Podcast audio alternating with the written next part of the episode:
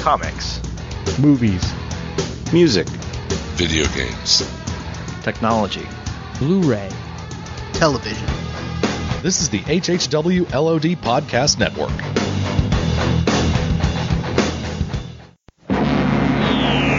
Banded together from remote galaxies are the most sinister villains of all time. The Legion of Dudes. Dude. His dudeness. Duder. El Duderino. Dude. Dude.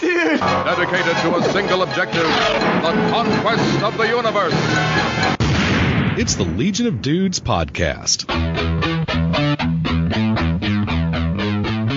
And now, here's the dudes.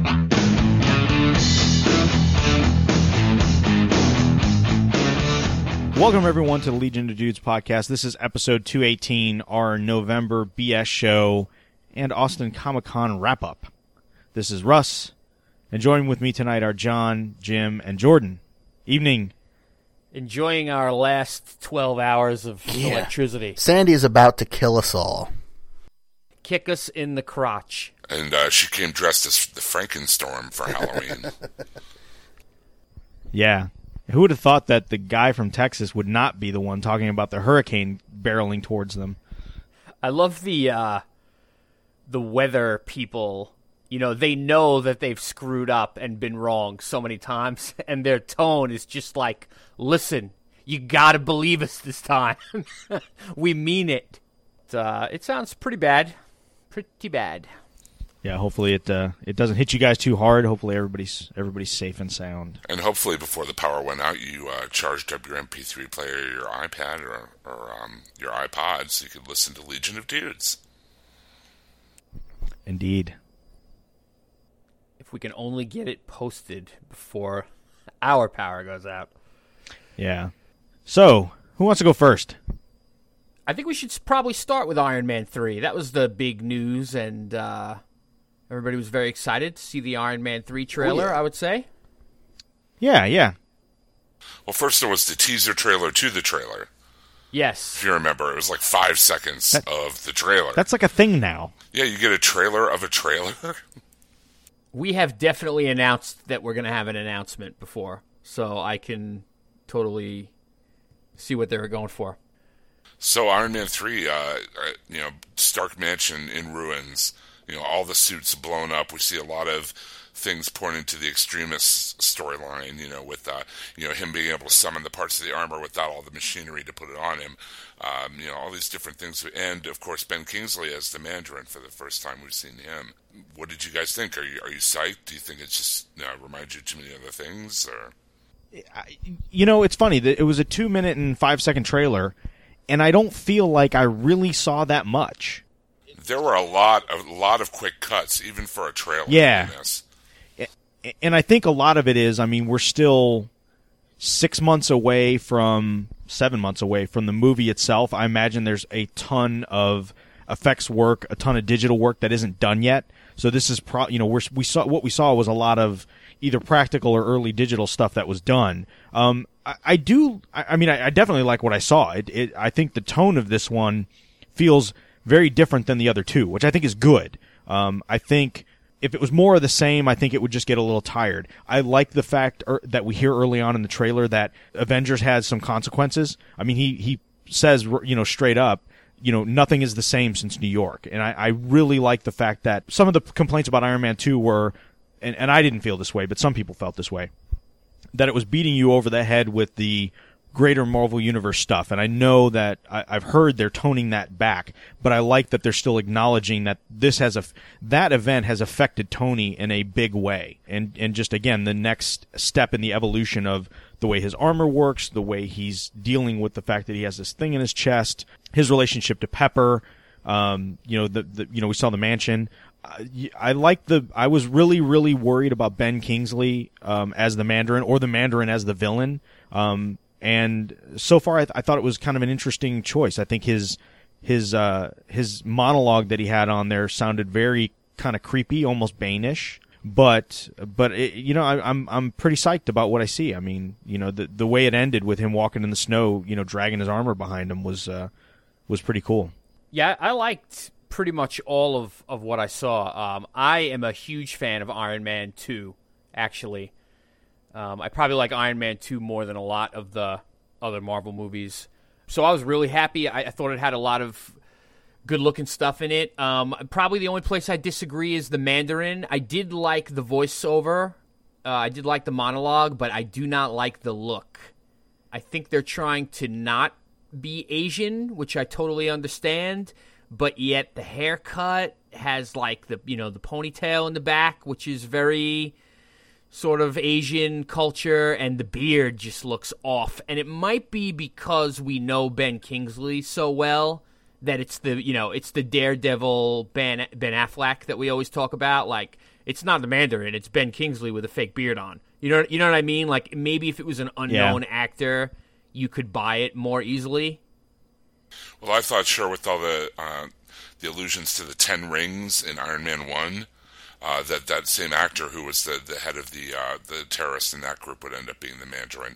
And I can't remember the actor's name. He was also the captain of the USS Kelvin at the beginning of the J.J. Abrams Star Trek reboot. And I wish I had his name in front of me. I'll look it up on IMDb really quick. But I thought originally he was going to be the Mandarin. I don't know what direction they're going with Kingsley, but I think it's going to be like... I mean, obviously we're not going to get the guy in the green flowing robes and the evil Asian, calling people round eyes with 10, magic rings or whatever. We're not getting that. But it'll be interesting to see what the interpretation is, I think, of the Mandarin for this modern movie.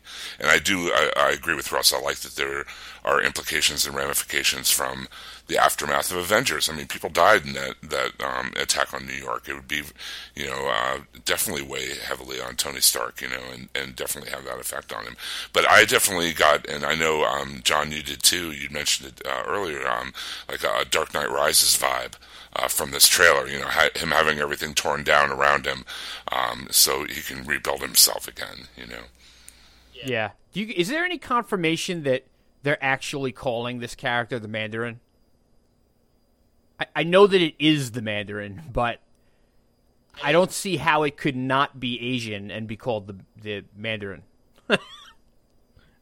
I don't know that I've actually heard anything official from Marvel that has called him that, but I think it's one of those things that it's perpetuated enough from enough sources that that's confirmed. And I think, I just think a lot of it is... and people have different opinions on that. I've read something on CBR that had some comic creators that were of Asian descent, and Marjorie Liu being one of them. And, they kind of talked about how they felt about the portrayal of the typical, almost like Fu Manchu kind of style Mandarin, which, that's kind of where that came from in the comics, the long fingernails, the big long beard and the green robes, like we mentioned. So it's a tough spot for Marvel, right? Because if you're too true to the comics, then it comes off as being highly racist. And if you go too far away from it, then it's like, well, why did you call him the Mandarin, and why not just create something new or take a different take? So Marvel's in a tough spot with this character. Well, look at the interpretation of Bane in Dark Knight Rises, to mention it again, I guess. I mean, in the comic, he's addicted to venom, and he's very much bulked up and huge and everything. In the Dark Knight Rises, he had it was a totally different interpretation of the character. I could totally see them doing something like that with the Mandarin, him being the Mandarin in name only, and a few, stylistic things in common, but actually having it be a much different character, right? And they did that with Ivan Denko, right? They combined characters and changed the whole. It was Whiplash, but it wasn't Whiplash, and it had Crimson Dynamo elements. And they also made an effort not to make him a racial stereotype. I mean, not only was he sympathetic in many ways, his downfall before the movie even started became because of the Cold War and because of what Tony's father had done, but it was also, he was just a sympathetic character. He had his bird, and he just wanted revenge. He wasn't there to be a racial stereotype. And I think there's a way to do Mandarin, which is probably the way they're trying to do it, that isn't going to offend anyone, but can also be a cool villain. And I think, and I have no confirmation of this, but I think the other thing they might be trying to go with is that the Mandarin is a multiracial character, that's not just from the...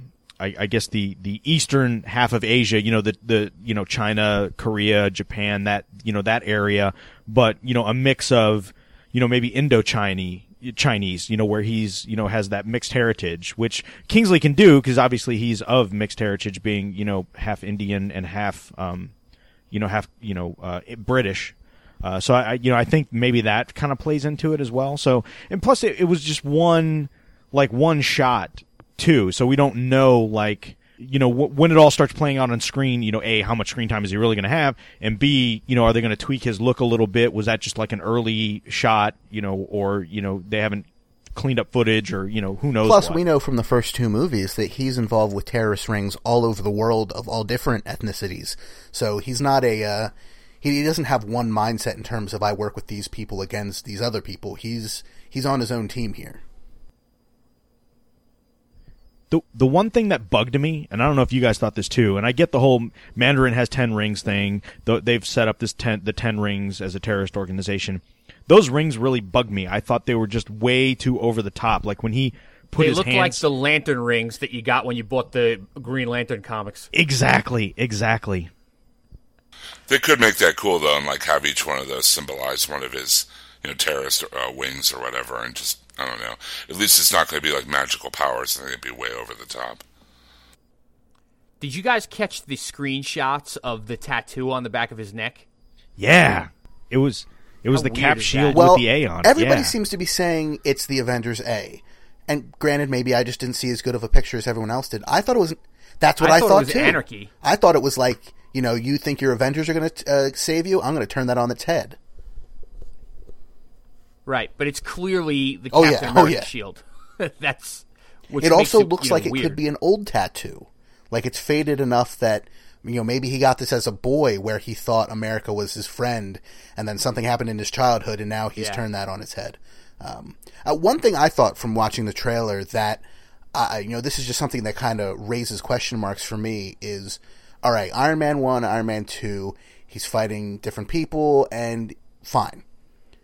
But after Avengers, once this whole team has come together, once you have all these different superpowered and otherwise, you know, just super characters around, they're going to have to work really hard, and not just in this movie, but particularly in this movie because of how big it is. You've got houses sliding into the sea and jets bombing places. You're going to have to work really hard to explain, where is Captain America in this? Where is Thor in this? Why is no one else coming to help? And I just hope that it doesn't become... too much of a, oh yeah, Cap's on vacation this week, you'll have to handle it yourself type thing as they go from movie to movie.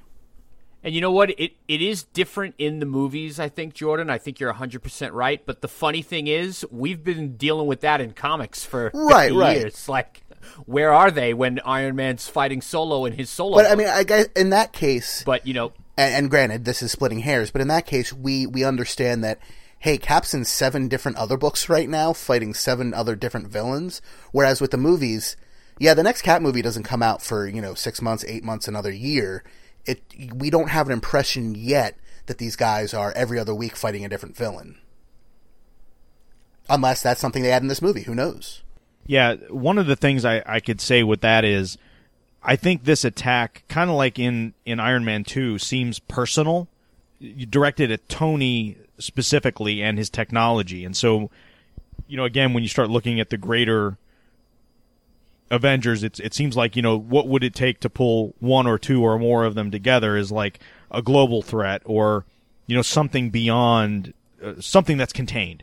And, you know, just based on the trailer, having no other knowledge, it looks like this is the Mandarin is definitely going after Tony specifically, and you know, I'm sure what's happened in the other two movies are going to come to bear in that. But I get what you're saying. Do you guys know the status of Robert Downey Jr.'s deal? Is this movie his last that he has to do, or is Avengers 2 bundled into that as well? My understanding is I think this is his last Iron Man movie. I don't know if they got separate deals for Avengers. Like, I don't know if when he signed on to Avengers, he signed a 2-picture or 3-picture deal for that. But I believe that he just signed a 3-picture deal for Avengers. I don't think he, at that point, like Sam Jackson or Chris Evans, where they sign these, you know, 8 or 9-picture deals. So it's conceivable that this would be the last Robert Downey Jr. Avengers or Iron Man movie, and possibly, you know, Avengers 2 may be the last time we see him in the armor. Interesting. I like the War Machine bit, the Iron Patriot thing. That was badass. Yeah, that's a good way to bring the Iron Patriot into the fold. That'll sell a lot of toys and costumes and stuff. So. Oh, yeah.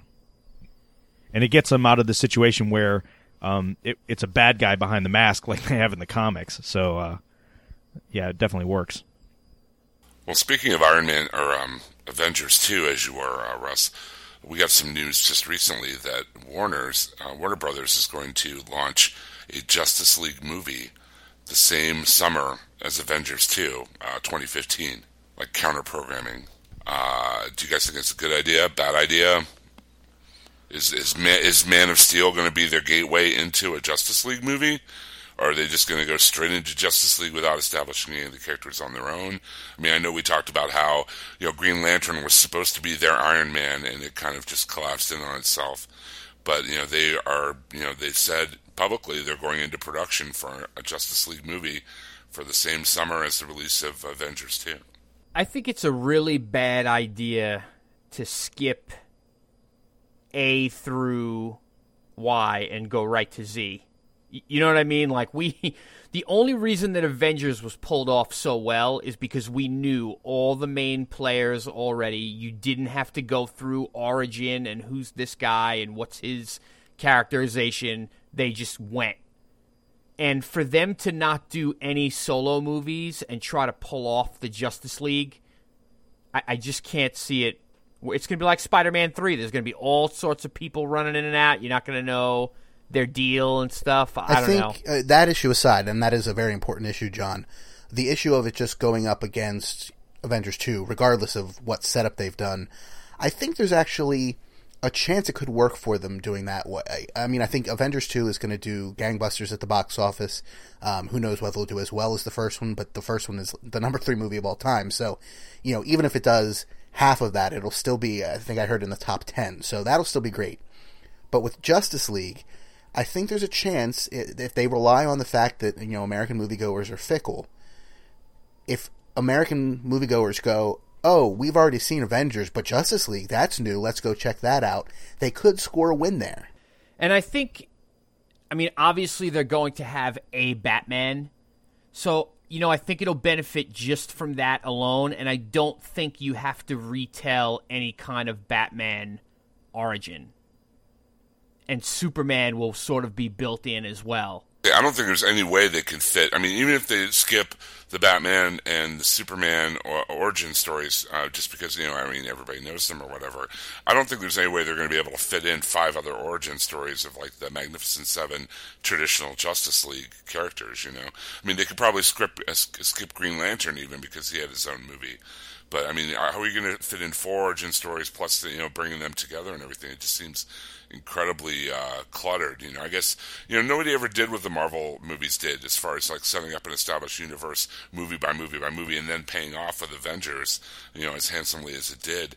And for them to just, you know, come to try to, you know, pull a Justice League movie together out of whole cloth like this, I really don't think they're going to be able to do origin stories if they want to even have any kind of, you know, Justice League story at all in their movie.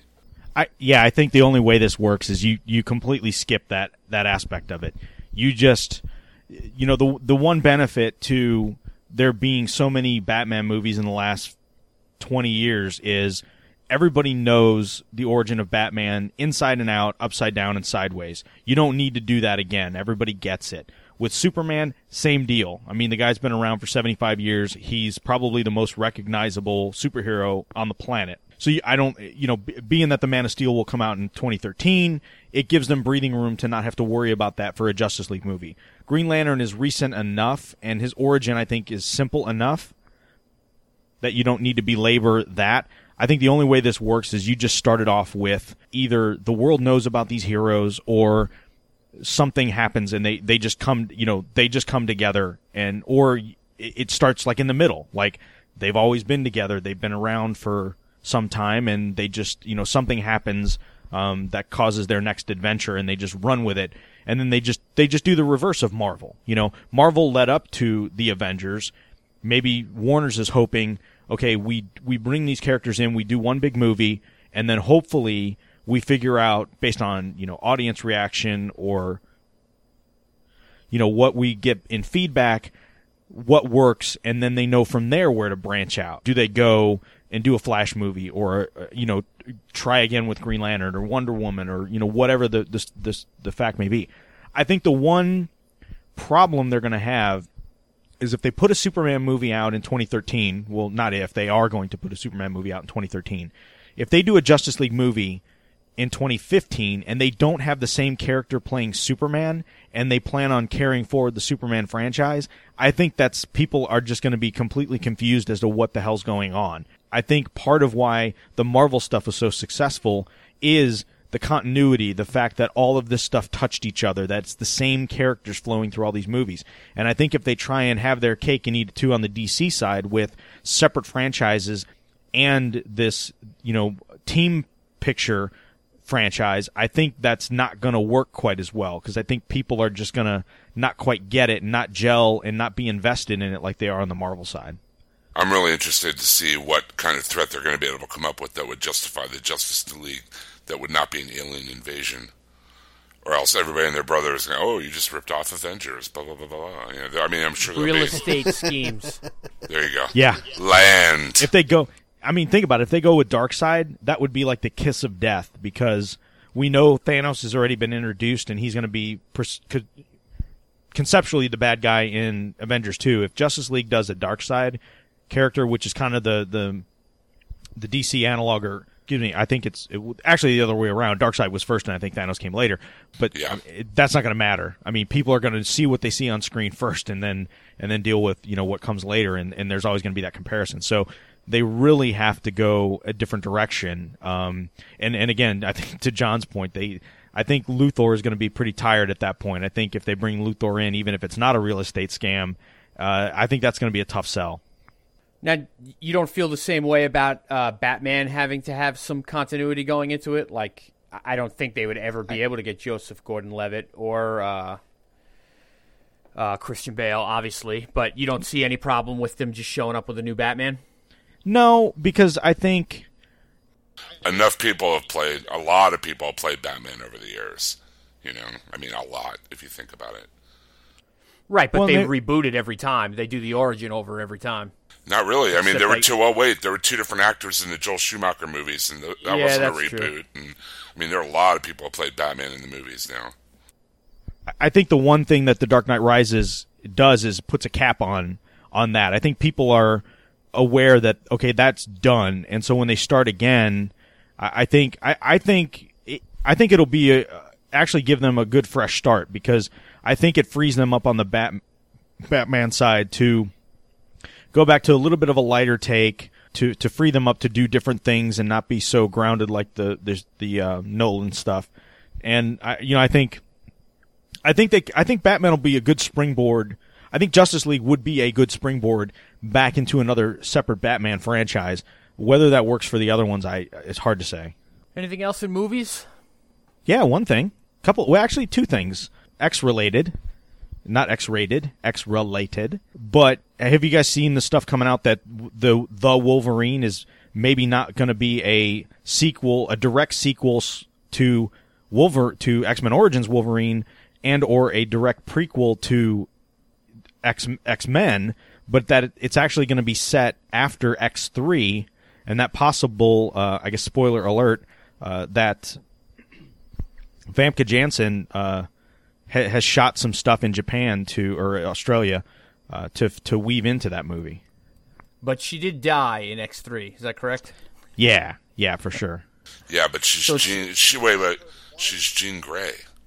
I mean, Jean Grey never really dies, you know. Well, and she could be a vision, a flashback, a hallucination. You know, I've heard actually two separate things. I've heard one that it takes place after X3, and I've heard one that it takes place completely outside of the otherwise existing X-Men continuity. And I've heard both things from, like, the studio and the director, so I'm actually very confused as to how this plays out. And I wonder how the Mark Miller joining the staff plays into this, if at all. It sounds like it was kind of late in the game for the Wolverine. Yeah, they're already shooting that. Yeah. Oh, yeah. But it's just funny how all of this new sort of developments came after the Miller announcement. Yeah, I guess they started shooting this about 2 months ago, maybe. They're probably going to be wrapping somewhat soon, but I think it's going to be interesting. I have a lot more hope. Listen, I didn't dislike X-Men Origins Wolverine. I enjoyed it quite a bit. I mean, it had its issues at the end, but I think in general, it was a good flick. I like Hugh Jackman as Wolverine. I think he brings something to that part. He loves that role, and it shows when he plays it. But I have a lot more high hopes for this sequel, to this movie. So it ought to be interesting to see how it plays out. You know, just the whole fact that he's in Japan, there's going to be ninjas. You know, so and there's yeah, exactly. They're basing it on the Claremont Miller miniseries, I guess, loosely. Yeah, that's the word. And that's probably one of my favorite Wolverine stories of all time, so I'm really interested. And I was, unlike Russ, sorely disappointed by X-Men Origins Wolverine. You had me at ninjas. Yeah. Then the other news, I guess X-related news that we have is that Matthew Vaughn is going to be stepping away from X-Men Days of Future Past to do Super Crooks, which makes me happy that he's going to be doing Super Crooks because, like we talked about in a previous BS show, it's an awesome 4-issue miniseries, and to see that play out on a screen I think would be pretty cool. And I think he, you know, as a co-creator of the property, I think he'll have the right touch for it. But it looks like maybe that Bryan Singer might be stepping back in to do the directing side, and that Matthew Vaughn would take on producer. So it's almost like Singer and Vaughn are going to be switching places for this one, which is fine. I mean, you know, like it or not, hate it, love it, whatever, Superman Returns was, you know, had its problems, but Singer's pretty highly regarded when it comes to X and X-Men and then X2. I mean, you know, a lot of people consider X2 the, you know, best superhero movie of all time, and if not the best, then definitely like in the top 5 and definitely top 10. So the fact that he would come back to it and kind of bring his vision back to that property, I'm really excited. And of course, that storyline is you know, like my favorite you know storyline of you know, in X-Men history, the whole Days of Future Past thing. And you know, the fact that they may bring Patrick Stewart and Ian McKellen back in to either cameo or have a role, and I'm really excited about this one. I'm excited that Singer's coming back to the franchise. I loved what he did with the X-Men, and I'm excited to see this take. Although I thought Vaughn was great with First Class too, so yeah, I think it's a win-win. I would just like to mention that some of the stuff coming out trailer-wise right now is awesome, and I don't care. I will not apologize. I love the new Die Hard trailer. I love all of the news and stuff coming out with Arnold Schwarzenegger. He's going to be like King Conan. He's coming back as an old Conan. He's doing that other movie Breacher, where he's like a badass cop with like tattoos on his neck and stuff. It's like the 80s all over again. It really is. Bullet in the Head with Stallone and Conan the Octogenarian, Jason Momoa, and there's a good female lead in that too. I forget who it is right now. It's just amazing what I mean. Stallone has single-handedly done this, right? I mean, he came back out of the blue with a new Rocky and a new Rambo that were better than like any of the sequels before them, and then he pulls off 2 Expendables movies, and now you have, you know, Bruce Willis and Arnold returning to all this great glory, and I love it. You know why? I love it because they don't take themselves too seriously anymore. Like, they're all littered with like old jokes, and you know, it's a big wink to the genre and everything. And it's been a blast. I can't wait to see all this stuff. They know their audience, and I'm really excited about the Expendables project that's being worked now. I guess they got Katie Sackhoff and Zoe Bell so far for that. That would be great. Then I didn't see Zoe Bell as official. I saw Gina Carano and who the hell did you just mention? Katie Sackhoff. Yes. I saw some tweets from Zoe Bell that she was totally interested but had not heard. So maybe that was just a rumor, unless I missed something. But yeah, that would be cool. The Tomb. I'll see that one. I'll believe that one when I see it. I'm sorry, Russ. Go ahead. Yeah, no, I was just going to say The Tomb is another one, and that one has Schwarzenegger and Stallone again. Also, Jesus is going to be in that movie, too. So, and that's like it's almost like his third attempt at like a Prison Break movie with Stallone. So So again, you know, it's just, it's hard to, you know, again, if you're okay, which obviously anybody that listens to this show knows that for most of us, it's not a problem, to just turn your brain off and enjoy some just good fun. It's, yeah, there's just a lot of good stuff coming. And we cannot forget the comic adaptation, Parker, coming to theaters, starring Jason Statham. And let's not forget the movie that'll probably be out by the time you're listening to this, Hurricane Willing, The Man with the Iron Fists, by Eli Roth and RZA, produced by Quentin Tarantino with Lucy Liu and Russell Crowe, and the RZA himself not only doing the soundtrack but also starring in the movie. It looks awesome. The trailers look great. I can't wait to see it.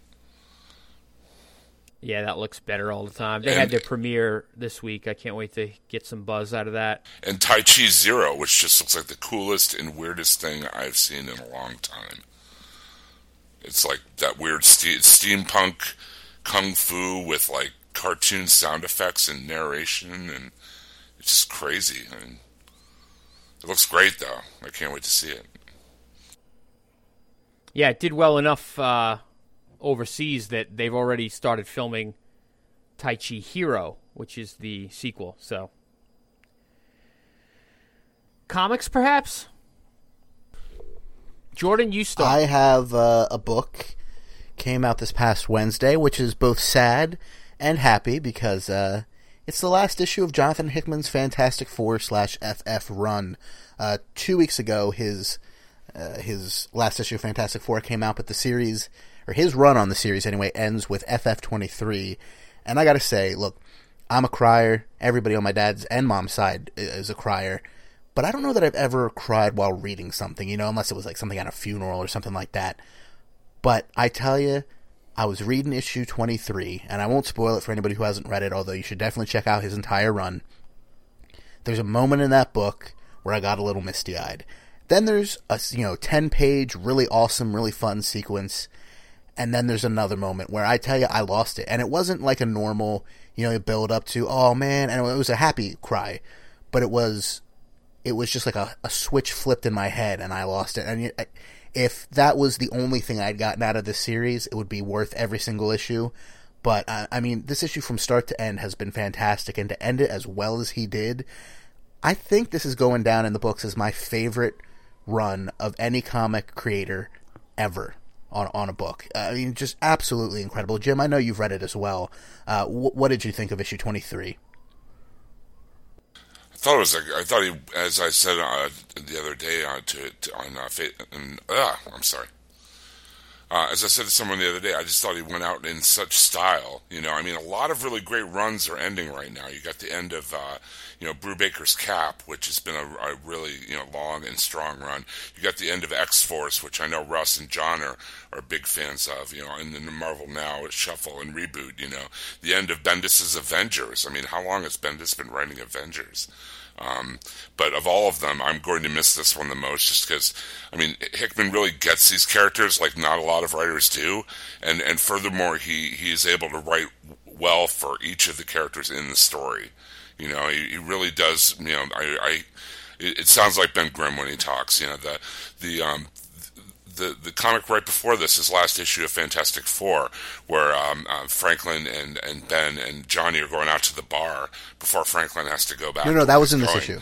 That was in this issue. Oh, was that? I read them all. Yeah, right, last issue of Fantastic Four was the Book of Genesis through the eyes of Doctor Doom. Right, exactly, when he had his own universe to play with. Which was awesome.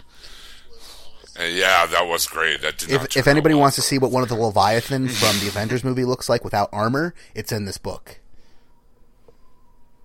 If you want to see what Doctor Doom would be like if he were God, it's also in this book.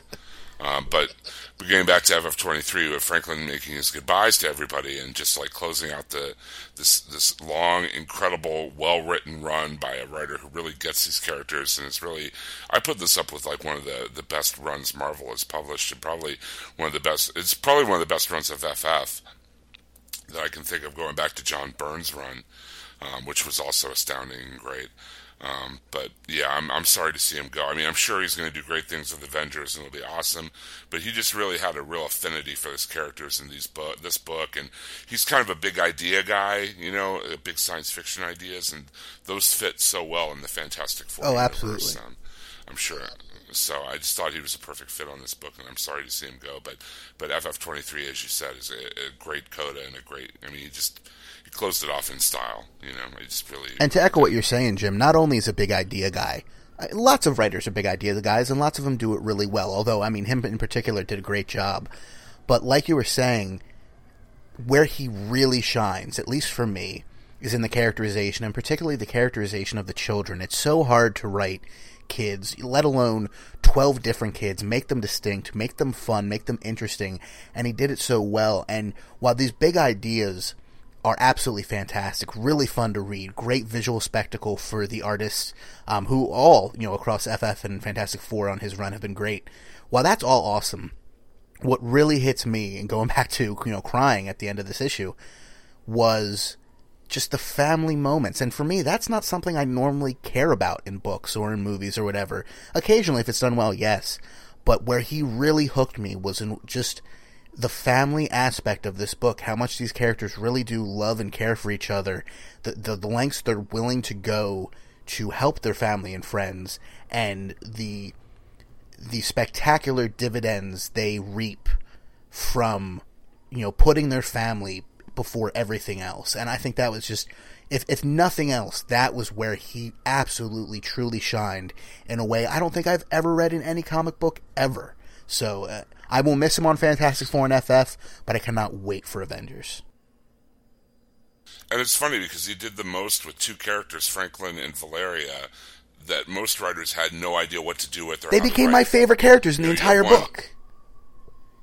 I know, they're awesome. They're great when Hickman has them, but I mean, I couldn't think, as I was reading that, I could not think of another characterization of those two that, you know, that rang true and was really, you know, like you said, you know, kids talking and acting like kids, you know, in the FF book or whatever, which is kind of like an old, it was in a way a shout out to like Power Pack. Well, some of the Power Pack members were even there. Right, exactly, Alex and stuff. But, I mean, I'm right with you. I'm sorry to see him go. I am hoping for the inevitable 2-volume omnibus to collect that story. Or if Marvel blows out a 99-cent digital on that run, I might just, you know, kind of plop down, you know, $40-$50, whatever it is, in one shot and just get it that way. So it's kind of, for me at this point, like whichever comes first, that's probably the way I'll get it, and probably won't, you know, get it both ways. But I'd really like something like that. Would be nice to just have in, you know, 2 big volumes on my shelf, especially since I have, at least now, the volume 1 of the Byrne FF run. So hopefully we'll be getting more of that too. So I've read some of it. I've heard a lot of good, you know, obviously you guys have spoken very highly of it. So I hope at some point they'll put it out in a format that'll be easy for me to grab up. And something I want to say, I would definitely recommend reading it from the beginning of his run all the way to the end of his run. And rather than just, you know, a trade here and a trade there. Because, I mean, a lot of writers now write in 6-issue arcs for the trade. And Hickman really does not write like that on Fantastic Four. It is all, I mean, there are arcs within the story, but it's actually all one big story. And it was refreshing to see that as well, that kind of return to serial fiction as opposed to the constant writing for the trade that we've always seen recently. And you, Russ, as a dad in particular, will love what he does with that family relationship. Cool. Yeah, like I said, I read the beginning of it. I read probably the first, 12 or 13 issues of that run. And so I'm looking forward to being able to finish it off. I'm busting to tell you guys about this website called Mike's Amazing World of Comics. Have you gone there? Have you checked that out? No, I saw your link in the email, but I haven't been there. Basically what it is, you put in a month and a year, going all the way back to the 1930s up to the present day, and it will show you the cover of every comic book that came out that month. DC, Marvel, wow. Charlton, I mean, it's the entire history of comic books, visual history of comic books and covers. All indexed. I mean, you can search by publisher, you can search by title, the link that I included in the email links to what they call the newsstand. You just put in a month and a year, and it shows every comic that came out in that time. It just was one of those things you find on the internet. You can spend an infinite amount of time looking at and checking out. So if you Google Mike's Amazing World of Comics, you'll find it. It's a really cool site. I'm looking at my birth date right now. Bugs Bunny, number 148. That explains so much. Yes. It's like playing the ultimate game if I had that, you know? I had that. Very cool. Wow, this is some database, huh? Yeah, I'm very envious of it. So, who read Batman 13? Anybody? Anyone? Anyone? I did. It's the kickoff to that big Death of the Family crossover, I guess.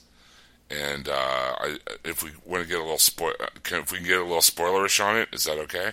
As long as I'm sure. It's been out for a couple of weeks at this point. Yeah, I haven't read it yet, but I'm fine with spoiling it. Spoilers ahead. The Joker beats the crap out of Alfred at the end of the issue. So I guess what's happening is like people in the Batman family tree, as it were, like in the periphery, are under attack. And it's Scott Snyder writing the Joker very well, by the way. I thought it was really interesting. And it's just the return of the Joker to the New 52 with his his face strapped to his head, because as you may or may not know, I mean, I've been reading Snyder and Capullo's Batman all along. I know John has been following it too, right? Yeah. And Joker cut his own face off and disappeared, and now he's coming back, and evidently he knows who Bruce is. I mean, he knows who Batman is, because he shows up at Wayne Manor and starts, going full scale on Alfred. So,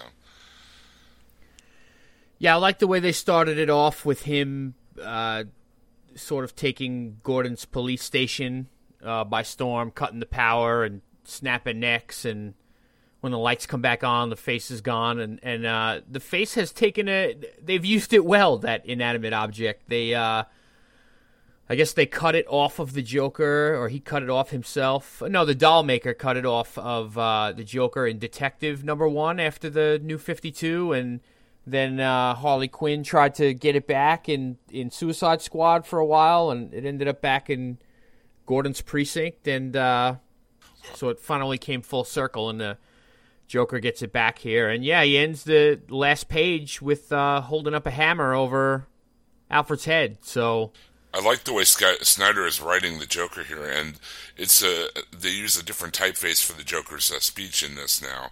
And there's this great scene where Batman confronts someone who's dressed as the Red Hood at the Ace Chemical plant where the Joker, was created, his origin or whatever.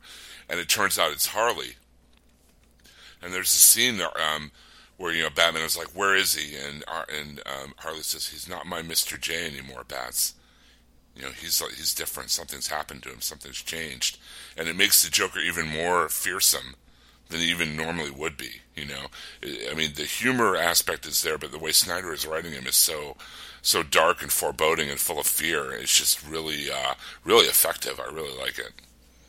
And the tone and the setup here is for Death of the Family is pretty much that, Joker loves, in big quotes, Joker loves Batman, and there'd be no Batman without Joker, there'd be no Joker without Batman.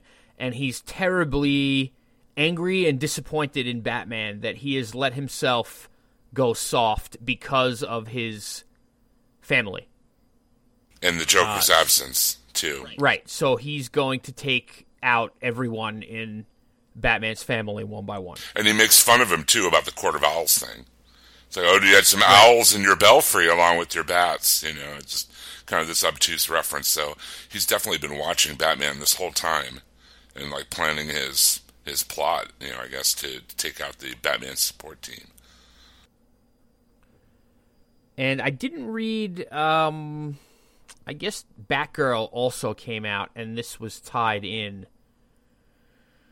crossover stuff. So I'm not sure if he gets to Batgirl in that issue or if that's more of a setup or how that's going to play out. I haven't checked out all the crossovers yet, but I'll definitely be keeping my eye on them.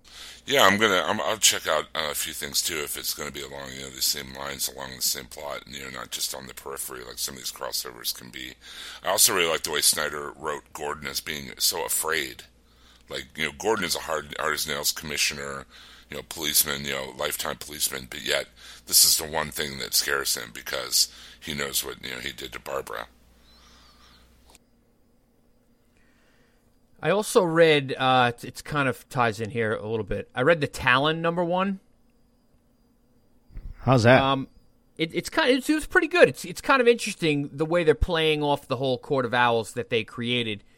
Basically, this guy was a Talon who managed to escape, and he's been off the grid for a number of years as he tries to stay. Obviously they're going to hunt him down at any costs, and he's managed to stay away from them and keep his distance and stay hidden. And when all of this news comes out that Batman has taken out the Court of Owls, he finds this as his opportunity to return, and see if he can finish the job and sort of win his own life back.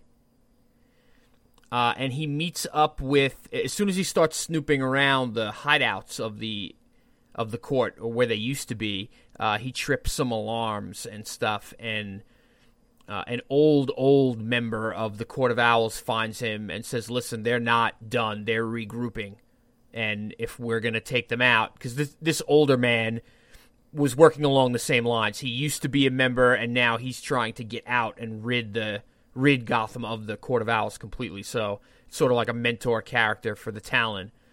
And they're going to work together to try to finish the job that Batman started before they get a chance to regroup. So I could see it being a really cool first arc. I don't know where they'd go with the Talon after that, if he'd become like a regular DC superhero at that point. I don't know how that would work. But I like that they're continuing the Batman story, because I thought the Court of Owls was really cool and fresh and, something different. So at least we get another arc of Owl-related stories, and we could see where that goes. Interesting. It's almost like this round of Azrael. Like if they could have started over with the Azrael thing and do it a different way, it's like this is the way they would have done it, because he's kind of like hard-edge character, has kind of the big armored costume, ties to Batman, all that kind of stuff. And it almost makes more sense than the Order of Saint Dumas or whatever. Yeah, yeah.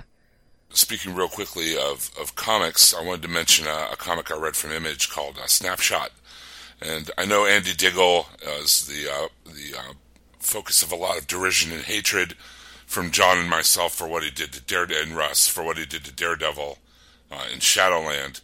But to his credit, he did a great series called The Losers with Jock, which they made a movie out of, which was okay, but the comic is much, much better.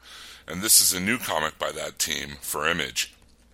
It basically starts out with a guy who picks up a cell phone on the street and finds that it's full of pictures of dead bodies, of corpses. The story you think is going one way, where you think the killer is going to come after him and find the cell phone, but it ends up having enough twists and turns that by the end it's totally not what you thought it was, and it's totally different, and but well written and not confusing at all. I really enjoyed that. So it's Snapshot from Image. If you like The Losers, if you like that more noir feel that Diggle and Jock had when they did The Losers, I think you're going to like this. So I enjoyed it. It's one of the new wave of creator-owned Image comics that have been coming out under the Skybound aegis. Cool. To his defense, I liked all of the Daredevil that Diggle did except for Shadowland. I could agree with that statement. A while back, I guess it's been a couple years now, I got the Criminal, I call it the Omnibus, but it's like the collected or edition. I forget how they actually codify that, but anyway, it's basically the Criminal Omnibus. And I read it at the time, and then in short order, I got both the Incognito and the Criminal Omnibus Volume 2. So I went back and reread Criminal Volume 1, by Ed Brubaker and Sean Phillips, and it's fantastic. It's really, really, really good. You know, crime, noir, you know, drama stories. The first one, I think, has 4 separate stories, and it's really cool because they all kind of intertwine. It's almost like Sin City, but not as hardcore and not as gritty, and it's not as black and white as Sin City. But it kind of has that feel like these characters will float into one book and float out of another book, and they take place at different time periods and things like that. And then he kind of went away from that for a while, did Incognito, and then came back to Criminal. And the second volume has 2 main stories in it, or 3 main stories. And the last one is called The Last of the Innocent. I don't know if you guys have read Criminal Last of the Innocent. I have not. I read Incognito, but not that. Yeah, if you have a chance to pick it up, either digital or the trade, or either, like I said, in this collected edition, it's a really nice hardcover. It doesn't have a slip cover. It's white, and the images are printed directly on the cover. Really, really well done, oversized. But the premise behind The Last of the Innocent is, imagine the Archie characters thrown into this crazy crime noir environment. And it's really funny because the flashbacks of the characters when they're younger, Phillips actually kind of reverts back to an Archie style to his drawing and the coloring. And then in the present, with the present day stuff is done, you know, very much in Phillips' style. But it's, you know, like Jughead is a junkie. He's an addict.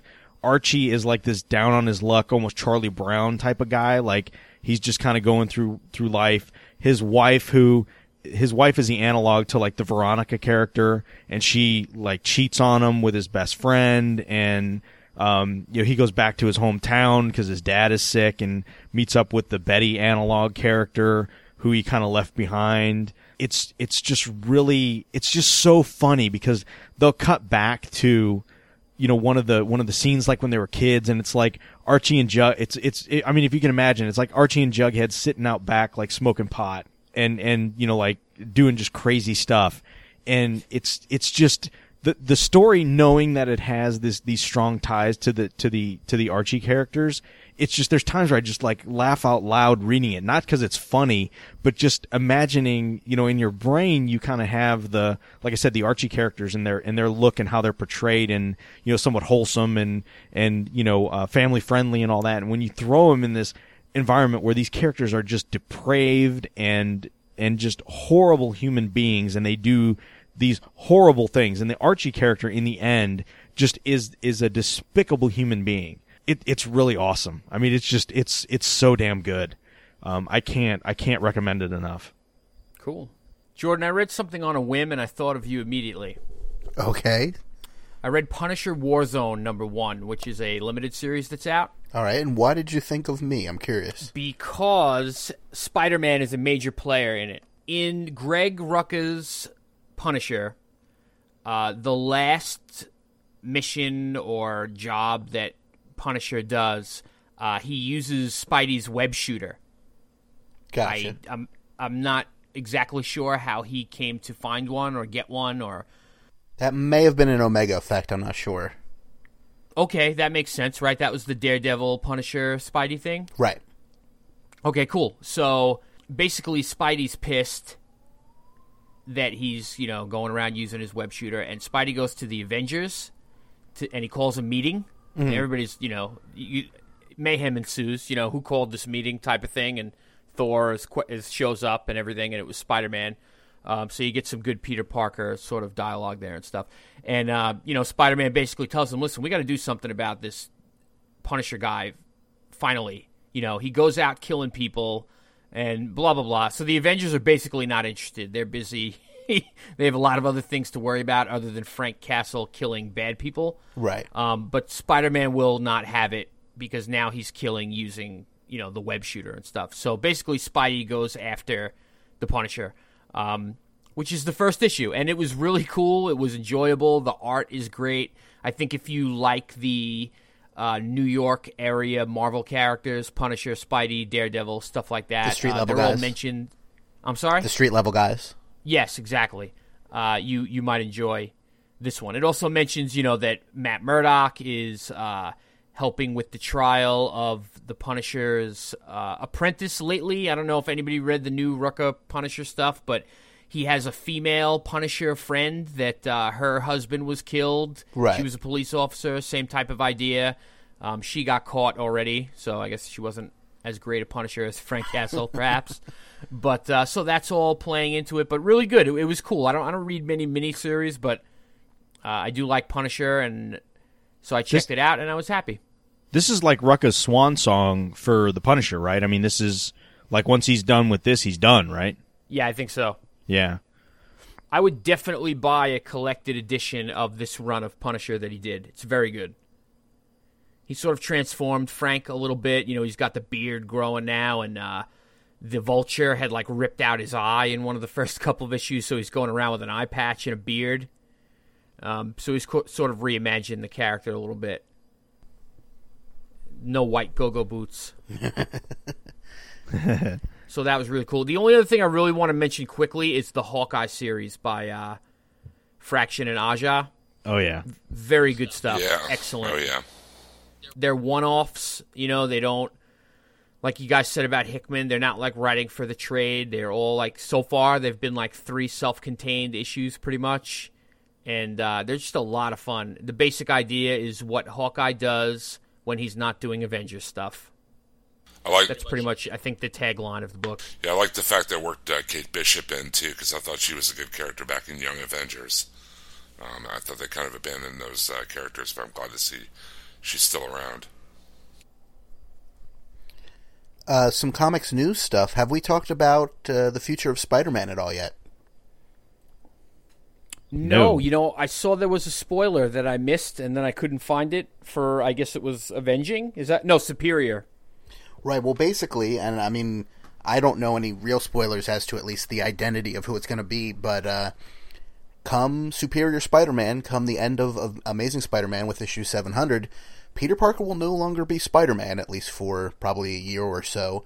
We don't know why. We don't know who's taking over. We do know that person has claws, and some people have speculated Miguel O'Hara, a.k.a. Spider-Man 2099, but though the funny thing is, I believe it was Dan Slott at NYCC said, Spider-Man's going to be getting back together with Mary Jane. It's just not going to be Peter Parker. So suck it, nerds. You know, something along those lines. I thought that was pretty funny. I mean, I'm cool with it. I mean, you know, Peter's going to be back probably around the time that Amazing Spider-Man 2 comes out. But I'm always cool with them doing something new and a little different with the comic. And you know they're not going to kill off Peter Parker for good or have him retire for good or whatever.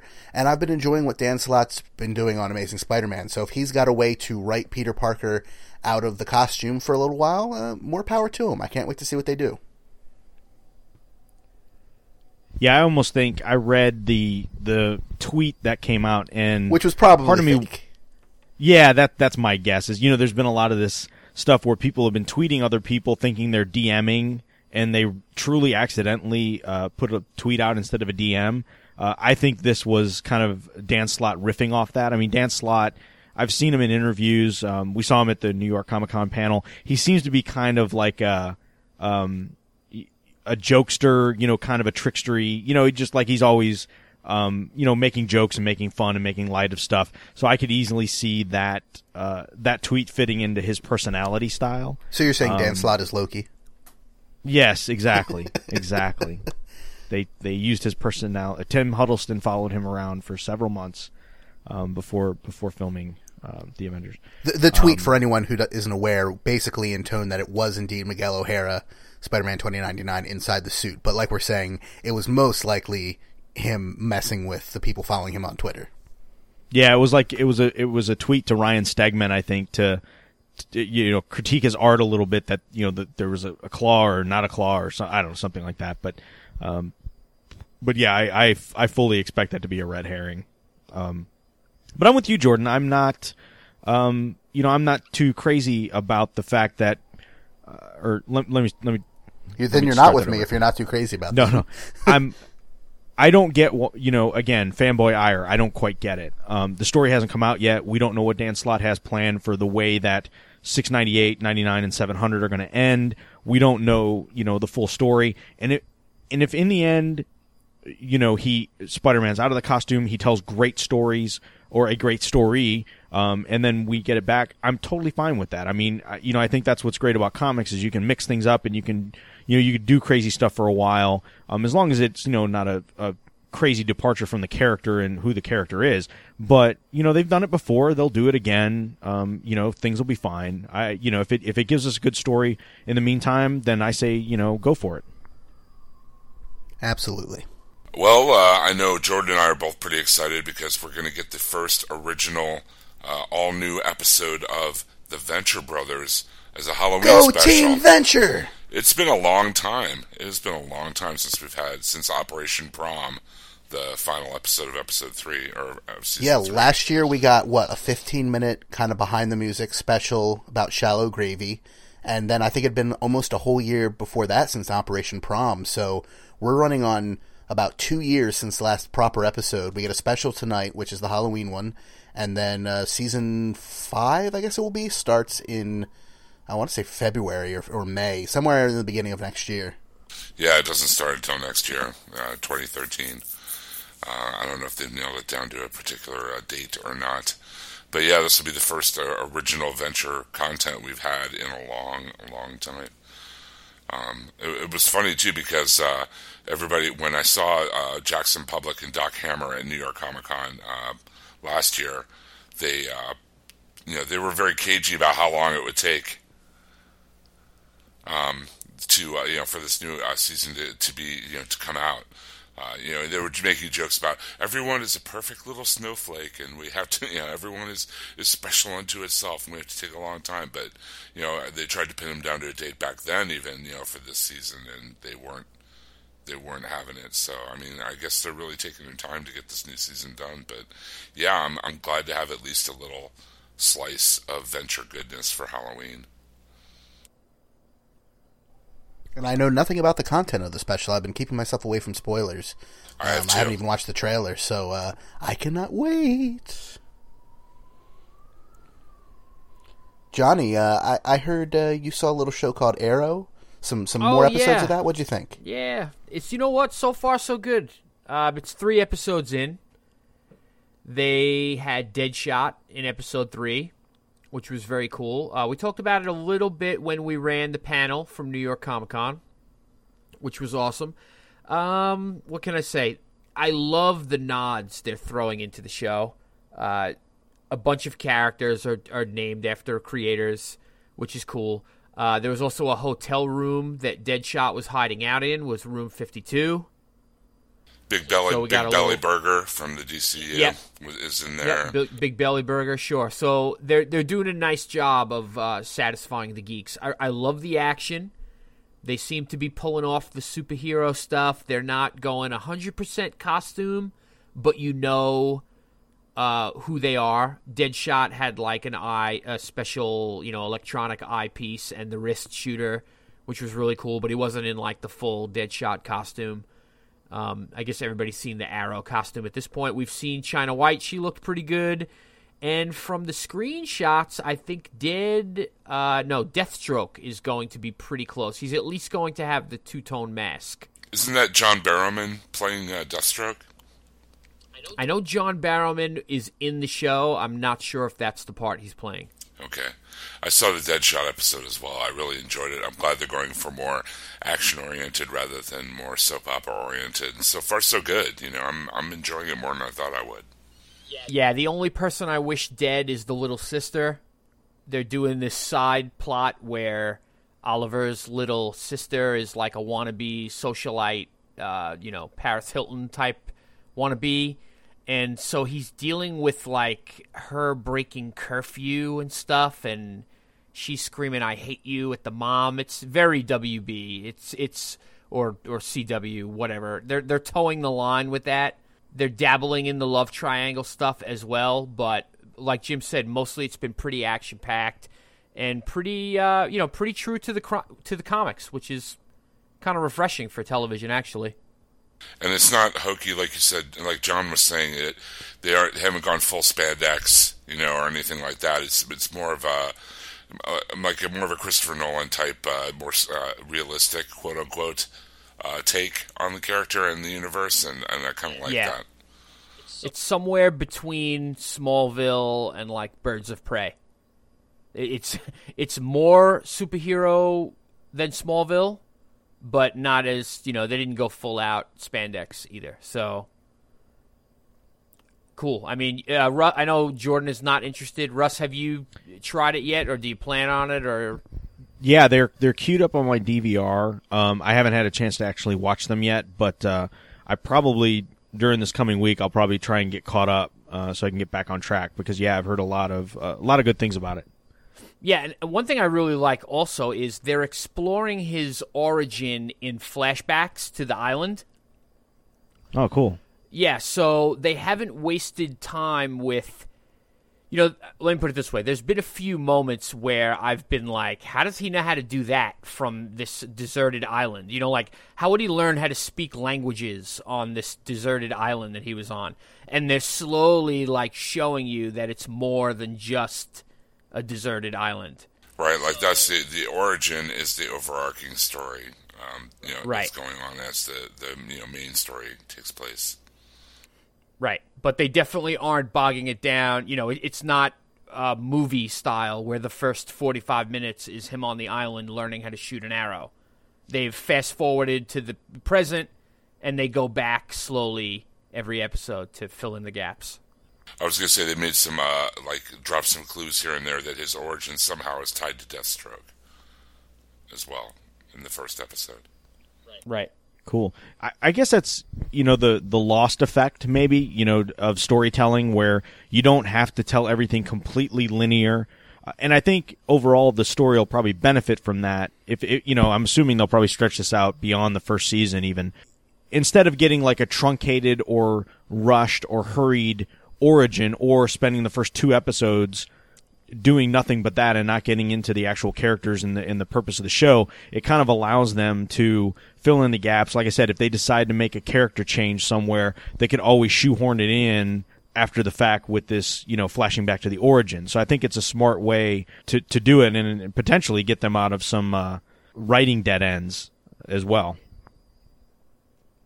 Yeah, it's been way better than I ever expected, so. Awesome. Yeah. Very cool. Other than that, still watching Elementary. Love Lucy Liu. They ordered a full season, so I'm pumped about that. And it's been total one-offs so far. Just case of the week. But they've been interesting and funny, and it's kind of refreshing to watch a show that isn't so tied into continuity. It's just, if I miss one, I miss one. I'll watch the next one. It's a new case. Cool. I guess we had a little bit, not to get too far into it, but just a hair bit of S.H.I.E.L.D. casting news with Ming-Na being cast on the show along with now Clark Gregg. So yeah, it's starting to come together. Yeah, really quickly, actually. You would think that more casting news is on the way. You wouldn't think that they'd cast one person and stop. So, it's funny. Before, if the Avengers movie hadn't come out and they did this, I would expect this to be probably not even the next season, but maybe the season after that, if we were lucky and if they tested a pilot. I fully expect to see this on the air by next season. Yeah, I agree. Oh, they're going to fast track it with the success they had with Avengers. Indeed. Well, if I may shift the subject really quickly before we wrap things up and talk to Russ about his adventures at Wizard World Austin. Jordan and I took a little trip to a place called Pandora via Borderlands 2. We've been playing co-op together a little bit, where I'm right at the end of the game now. I'm at about the same level Jordan is, but I think we're both level 32. But this has been one of the most fun, just out-and-out fun games I've played in a long, long time. It's full of really cool, funny pop culture references. You kill Snow White and the Seven Dwarves. You kill Timon and Pumbaa. You kill Batman. You kill the Ninja Turtles. Yes. it's just so inventive. There really are like hundreds and hundreds of different weapons to choose from. You can really like choose one that just feels right. You get to kill all these really great enemy types that are challenging and tough, and even at the higher levels, it's really fun and challenging. And co-op is great. You just drop in, drop out. You know, I mean, when we were first starting to play, I was at a higher level than Jordan. I was still able to jump into his game and help him out of some spots or whatever. And now, like, we were just playing the other night in, like, that arena level. Yeah, that was tough, man. And then I died, and what happened was you have to drop into an elevator to get into the arena. But because I died and regenerated and came back, I was stuck in the elevator, and I couldn't come down and help Jordan. So I had to snipe from up in the elevator to help him out. But it's a lot of fun to play in co-op and in single player. There's so many funny characters. Tiny Tina. She's amazing. Psychotic 12-year-old girl with a lot of explosives. Think Hit Girl with ADHD. Yeah. Hit Girl on a big sugar buzz. Yeah, no doubt. It's just so funny. And, like, we were playing one time, and, people were... there are all kinds of pop culture references all throughout the enemies...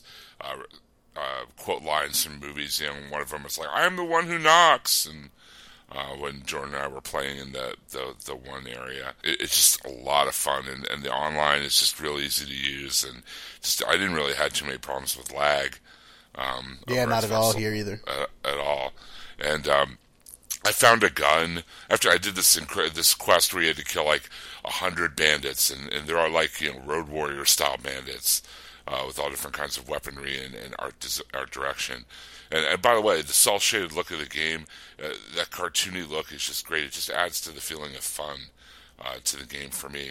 But anyway, I got a gun, and it was like the most powerful weapon I had had so far at that point in the game. And it made the gun itself made sarcastic remarks to me as to my performance in the game. It was I thought it was Jim's character yelling at me, and I was really confused, but it was hilarious. Like if you didn't shoot so bad, you wouldn't have to reload so often, idiot. Yeah, like the gun is making fun of me as I'm using it, but I had to use it because it was my most powerful sniper rifle, and all the different. I mean, the guns do incredible things, like they shoot bullets that explode in acid, or that are electrically charged, or will set people on fire, or explode on impact. There are one brand. Every time you reload it, it explodes. Like, you throw it like a grenade, it explodes, and you just get a new one that's fully loaded. That's the brand. The entire brand, every gun they make does that. Yeah, it's like a disposal. Yeah, there are different brands of guns you can buy.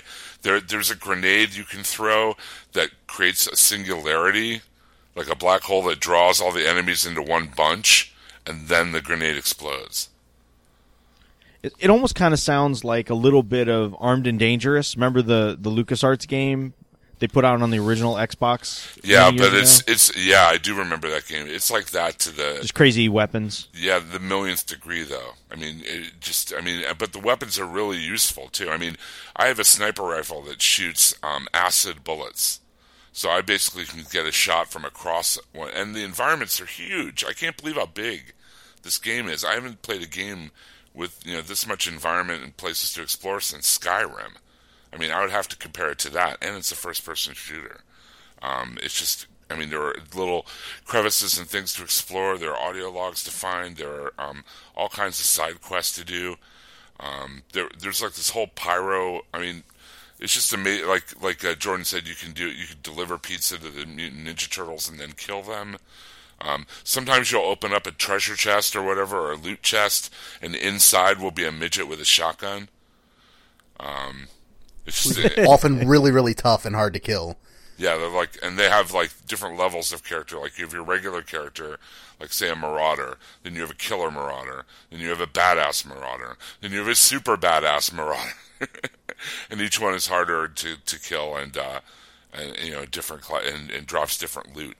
And it's got that Diablo thing going on where you're constantly wanting more loot. You're constantly wanting to find better weapons and better and more money and better equipment. And it's just a really cool marriage of a really fun shooter and RPG.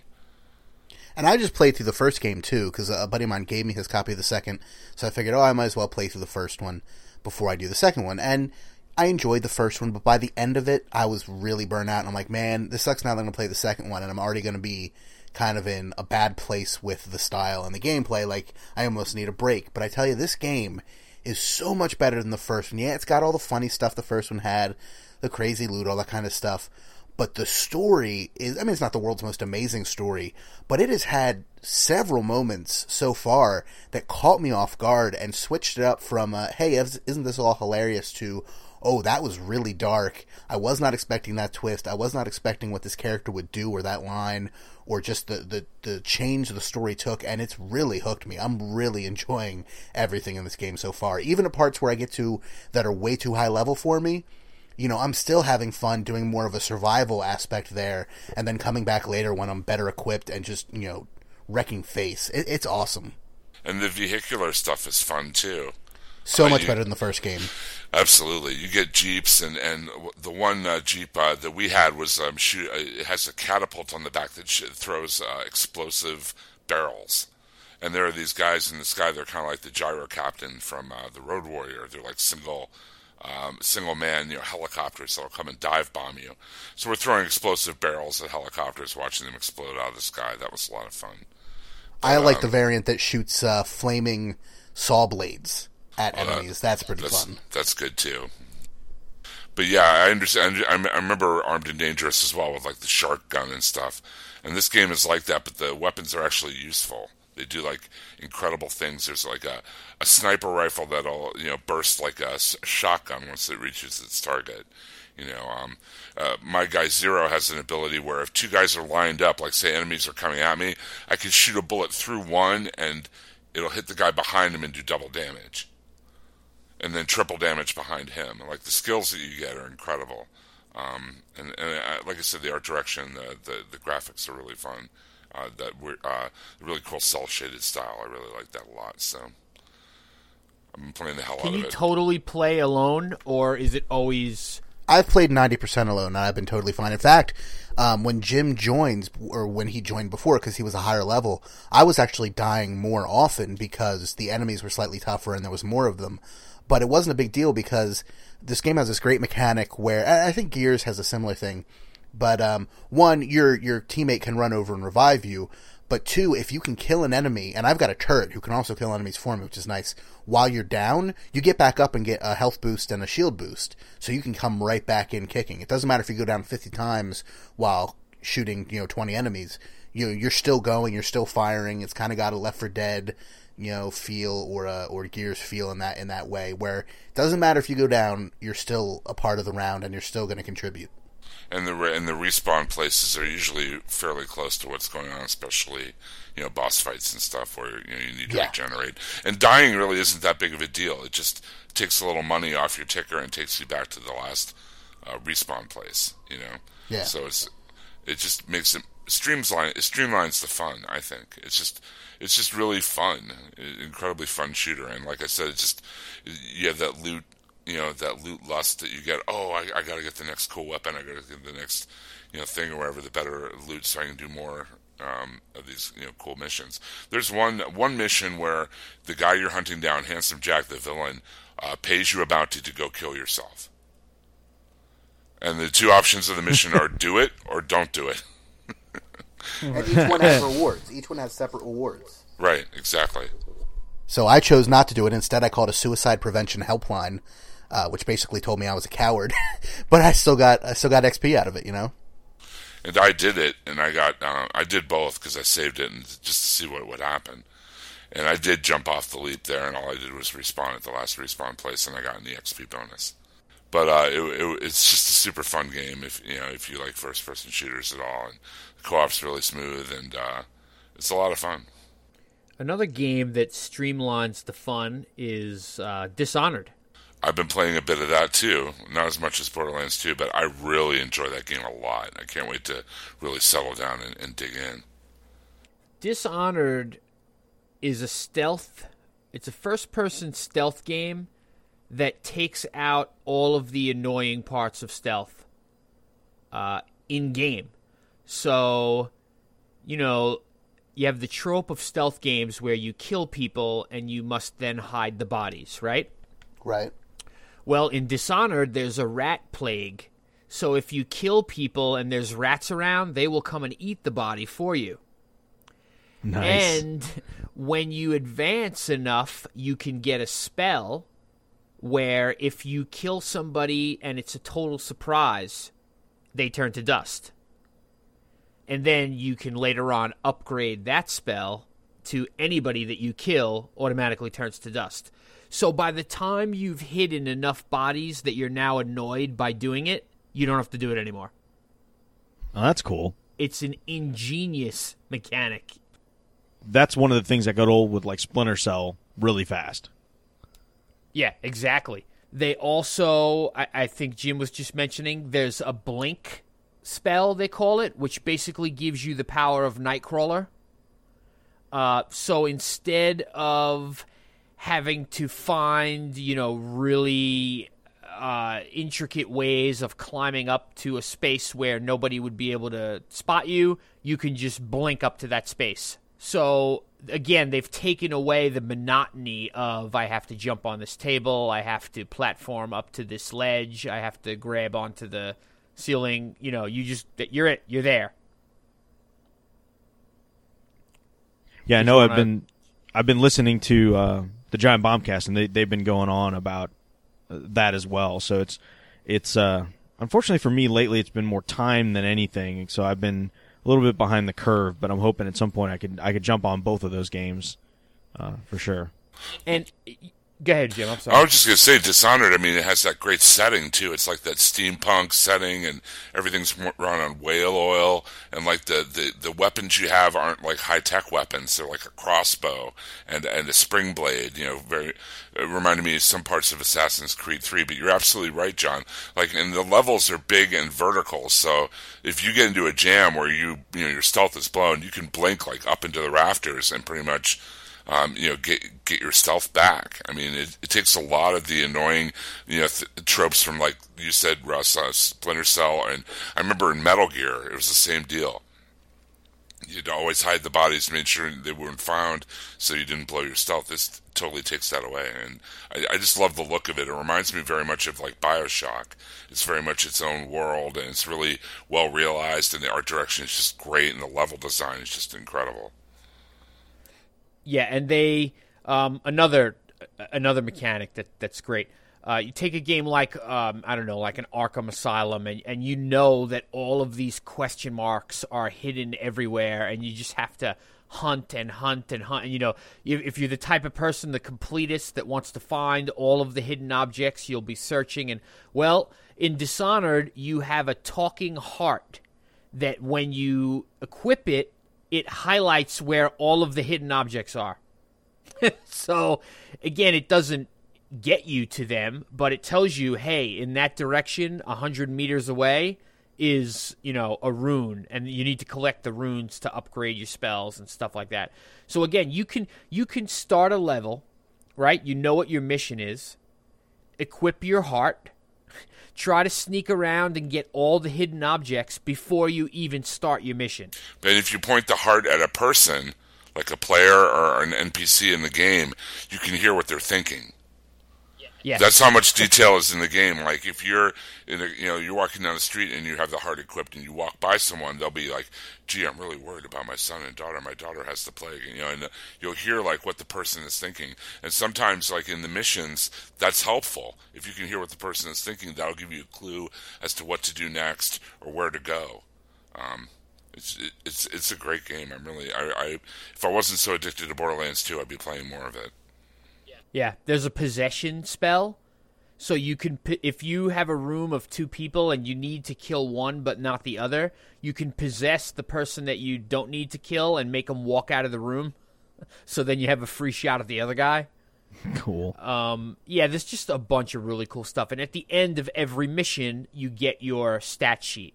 All right, you alerted 3 guards, you killed 2 innocent people, you know, you were spotted 2 times or whatever. And then you could say, all right, you know what? I'd like to play that mission again and try not to get seen at all. Probably the only negative thing I have to say about it is it's a very trial and error type of game, and the load times are a little too long to do it that way.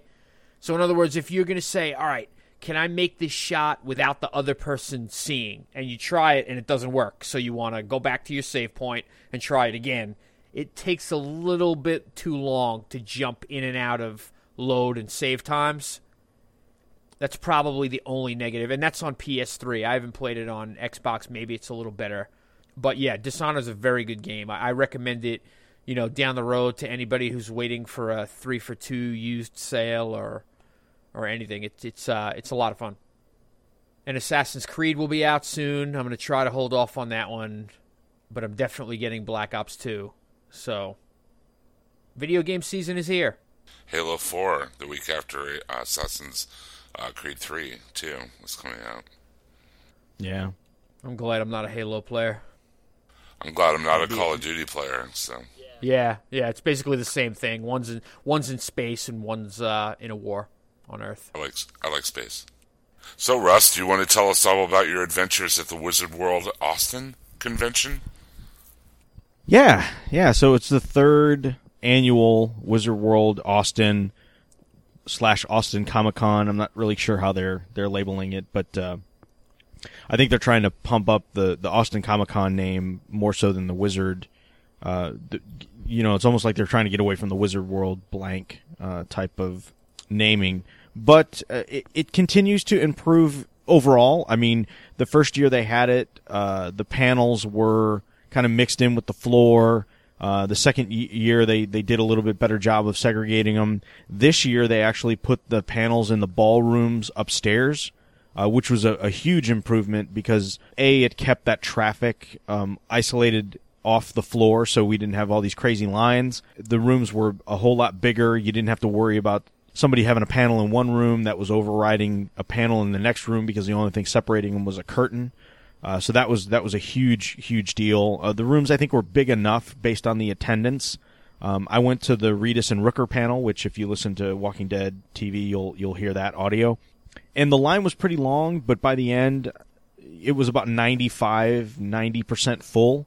So, you know, even after all that, you know, huge line, you could still have gotten in and, you know, sat somewhere and heard the panel just fine. The acoustics are a little odd. They didn't have like these freestanding speakers set up, so you just kind of, they had them in the ceiling to hear. So it wasn't, in a way it's good because you don't get the sometimes those things are way over tuned and, the audio can be a little overbearing.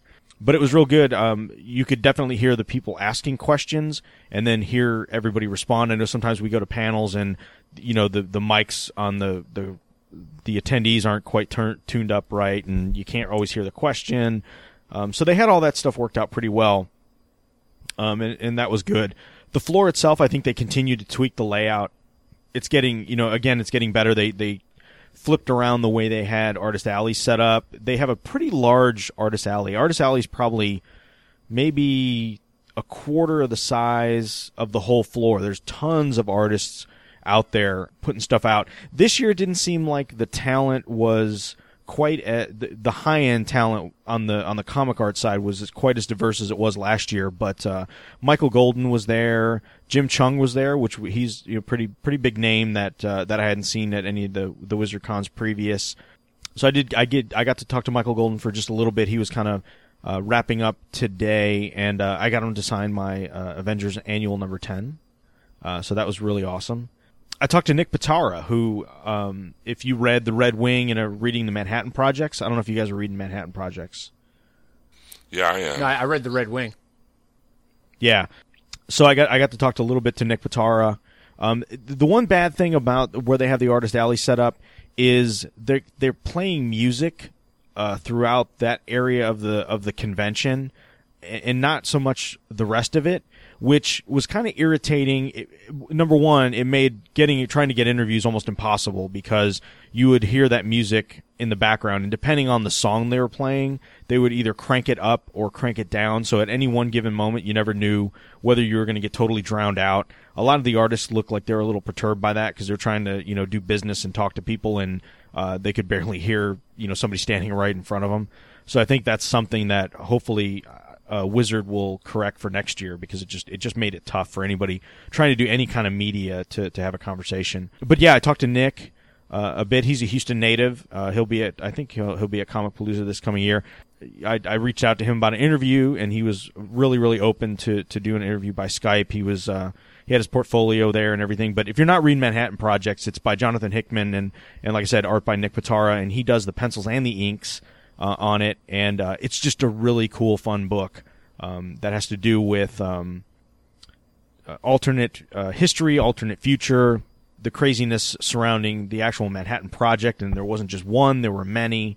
Insane. And his style, Nick's style, is really cool. It's almost kind of like, it's very Moebius influenced, and it like Jeff Darrow. It sounds kind of weird. Jeff Darrow influenced too. Yeah, I've been reading Manhattan Project as well, like that hyper detailed, really attention to details, really fine line work. Yeah, so it's kind of refreshing to see something, you know, original, something that doesn't look like you picked that book up and it definitely doesn't look like it came out of Marvel and DC, and nothing against Marvel and DC books. I read tons of them. But it's just really refreshing to have that style with Hickman's, Hickman's work and his usual flair, design flair coming through on that book, just kind of like it did on The Red Wing. So hopefully we'll be able to talk to him sometime soon. Rob Guillory was there from Chew. He was doing a lot of, sketch list was pretty full. You got to talk to him for just a minute. He had a bunch of his trades out there for Chew. That was about it on the artist side. Jim Chung was pretty popular. He had a lot of folks there, but Nick's list was filled up as well. And Joe Eisma from Morning Glories, the two Nick and Joe kind of had a table together. Definitely keep an eye on that. We might be able to work something out there and talk to those guys in a little more depth about what they're doing, because they're really doing some good stuff. The celebrity side, that's not really my scene. I mean, we talk about that all the time. You guys kind of feel the same way as I do about, celebrity autographs and things like that. But it was very popular at that con. Elijah Dushku had a table set, or had a booth set up. Her line was pretty busy on Saturday. I didn't see her there Sunday, but it was packed pretty much nonstop on Sunday. She had a panel on Sunday as well that I kind of had some time to kill. I was going to head up there, but the line was ridiculous. I mean, it was even longer than what I saw for Reedus and Rooker. So it looked like it was going to fill up pretty quick. Funny enough, they had a lot of the Star Trek. The big thing was, like, the 7 original cast members for Star Trek: The Next Generation had a special paid event panel, which I didn't get to. The press didn't let us into that. We still had to pay separate. And it was Saturday, kind of late, and I didn't get to it. How much does it cost to hang out for a press panel, or for a panel with the 7 original cast members of The Next Generation? I don't know. Just I didn't. Curiosity. Yeah, to be honest with you, I didn't even look, because I just didn't get around to doing it. So I'm not really sure how much it was. But it's funny, when I picked up my press pass, they were very clear on making sure I understood that they did not include that event. But funny enough, Will Wheaton's booth, I think, was the busiest, except for Norman Reedus. His booth was the busiest throughout the con. The line at the Will Wheaton booth was ridiculous, both days. I mean, today even, it was crazy. Like I said, I think the only booth that had more traffic was Norman Reedus. I mean, even like the rest of the Next Gen cast, they had Spiner and they had Frakes and they had Michael Dorn and all those guys there. But man, Wheaton's booth was just crazy, which I just thought was really funny. His blog is awesome. Yeah, I mean, he's kind of making, and good for him, kind of a resurgence between Big Bang Theory. And he has a show on Geek and Sundry Network on YouTube called Tabletop. Right. It's really highly rated. Right. So he's kind of coming back. He's written some books, I think, that have been pretty popular as well. So it's just really kind of funny, like I said, that his booth was more hopping than some of the, quote unquote, big name celebrities. Again, I got to speak to Michael Rooker for just a little bit. It was kind of an odd exchange, but he, again, busy guy. There's a lot going on, as well. The deals, there were quite a few vendors. I would say just as many vendors last year, or this year as last year. I didn't really buy a lot. There wasn't, one of the things I noticed was, and I don't know if it's just because, the price of the booth and the margins and everything else, there wasn't a lot of vendors that had either 50-cent books or dollar books or even, you know, like $2 books. There wasn't, you know, most of the vendors that were dealing in comics were there with higher grade, bronze, silver, and golden age books, you know, looking, I think, for, you know, the higher margins and higher price points. So I spent a little bit of money. I got a few, you know, filled in a few Conan trades. There's always this one set of guys, that show up to a lot of these Texas cons where they, you know, they have a huge amount of half off trades.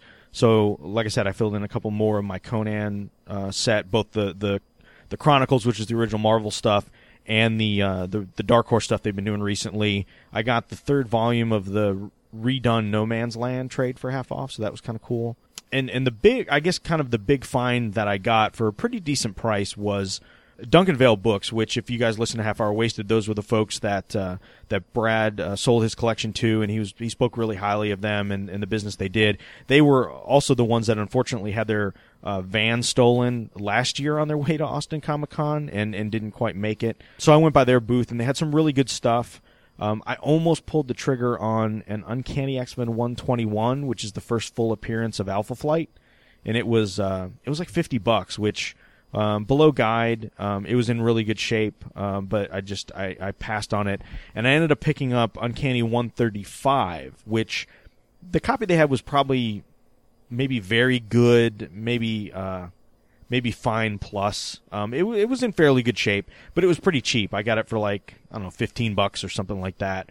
And for those of you not familiar, it's the second to the last part of the Dark Phoenix saga. It's the famous cover where it's that crazy wild-eyed Dark Phoenix, you know, huge on the cover, where she's grabbing a hold of the actual X-Men logo and kind of crunching it with one hand. You know, the classic burn. You know, cover to that issue. So that was kind of a good catch. So now I've got 135, 136. But other than that... Oh, wow, 136, too, has that iconic Cyclops holding Jean's body, Child of Light and Darkness, right? Yeah, that one That's a pretty iconic cover, too. Yeah, that one I got at New York last year. I think I got it for $10, and which was kind of crazy because it was in really good shape for a $10 book, especially that book. You know, so this one was a little bit more, but good. You know, condition was good enough. I almost pulled the trigger. They had an Uncanny 130, which is the first Dazzler, and it was the price again. It was discounted off. It was like $25 or $30, and then it was $25 off that. But it had a nick in the top of the cover. It had a little, like, very, very small triangular piece that was kind of nicked out of it.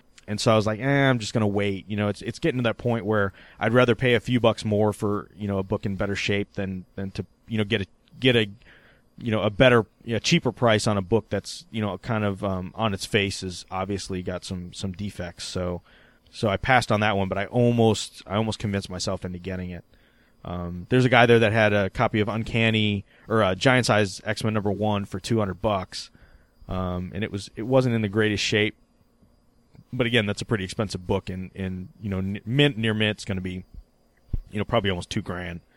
So just, you know, that kind of stuff. But, you know, not like I said, you know, a lot of like toy vendors, a lot of you know, people selling, you know, just various different, you know, toys, statues. You know, a lot of, it's funny on the cosplay side, the steampunk thing really seems to be getting big. So there was a lot of vendors that had, you know, crazy steampunk stuff and a lot of cosplay going on with steampunk.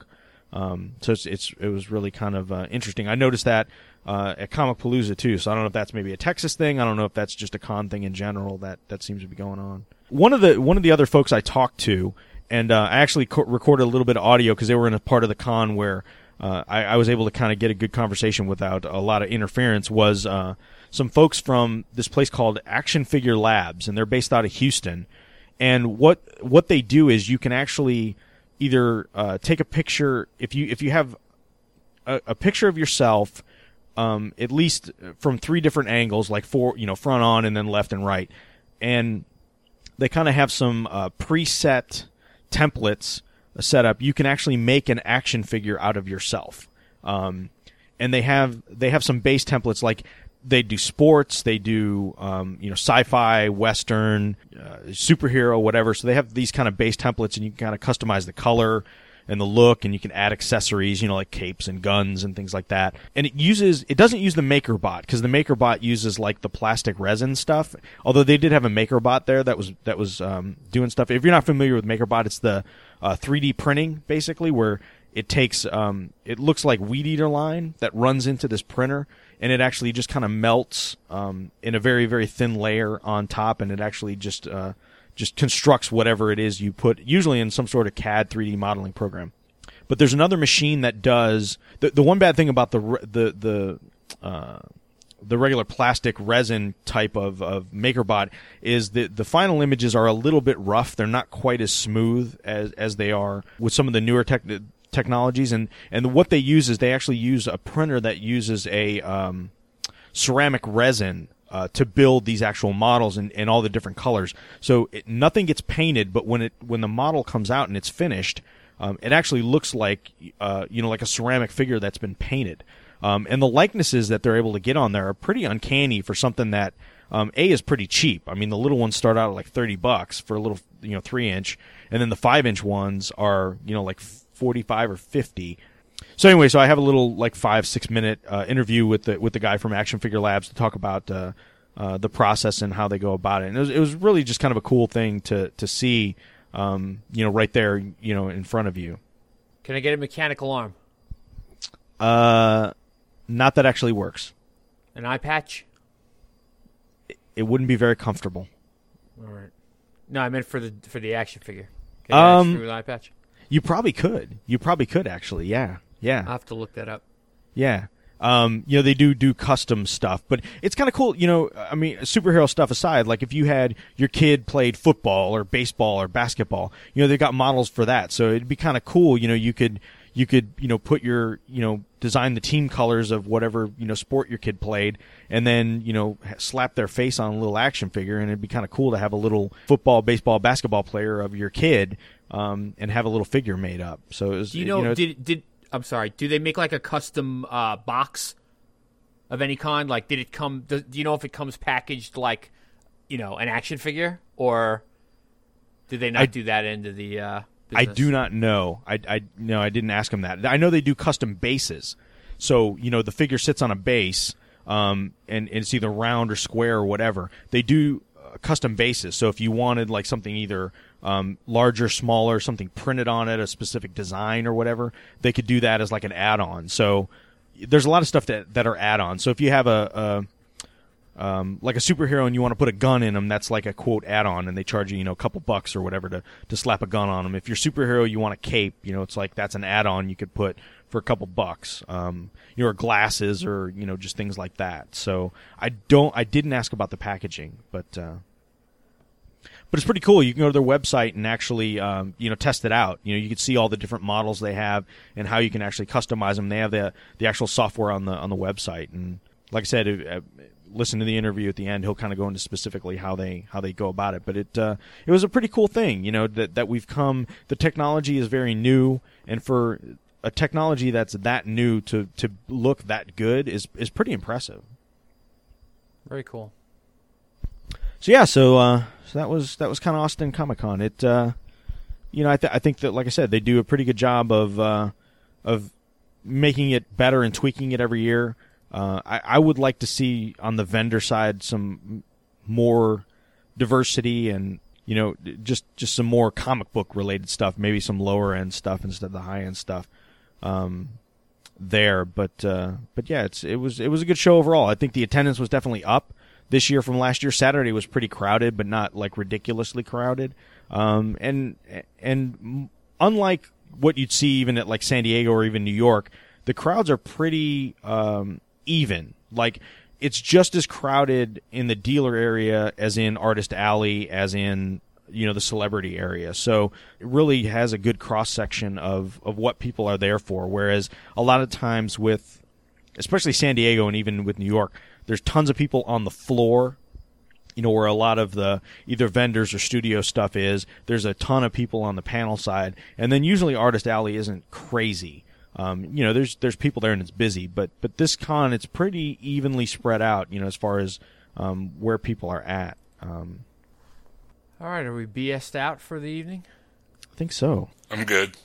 All right, well, everybody, check out all our stuff on hhwlod.com. We have a voicemail number, 516-468-7912, and, of course, at LOD tweet, at hhwlod underscore network, and Facebook groups apply for both of those as well. Is it Lock and Key next week? Hold on. I think it may be the Lock and Key Part 2 of Clockworks. So that'll be a big show as we cover three issues and a little bit from one of the supplemental issues. So that'll be a lot of fun. I always enjoy those episodes, although it's a lot of work to set them up, but they're always fun.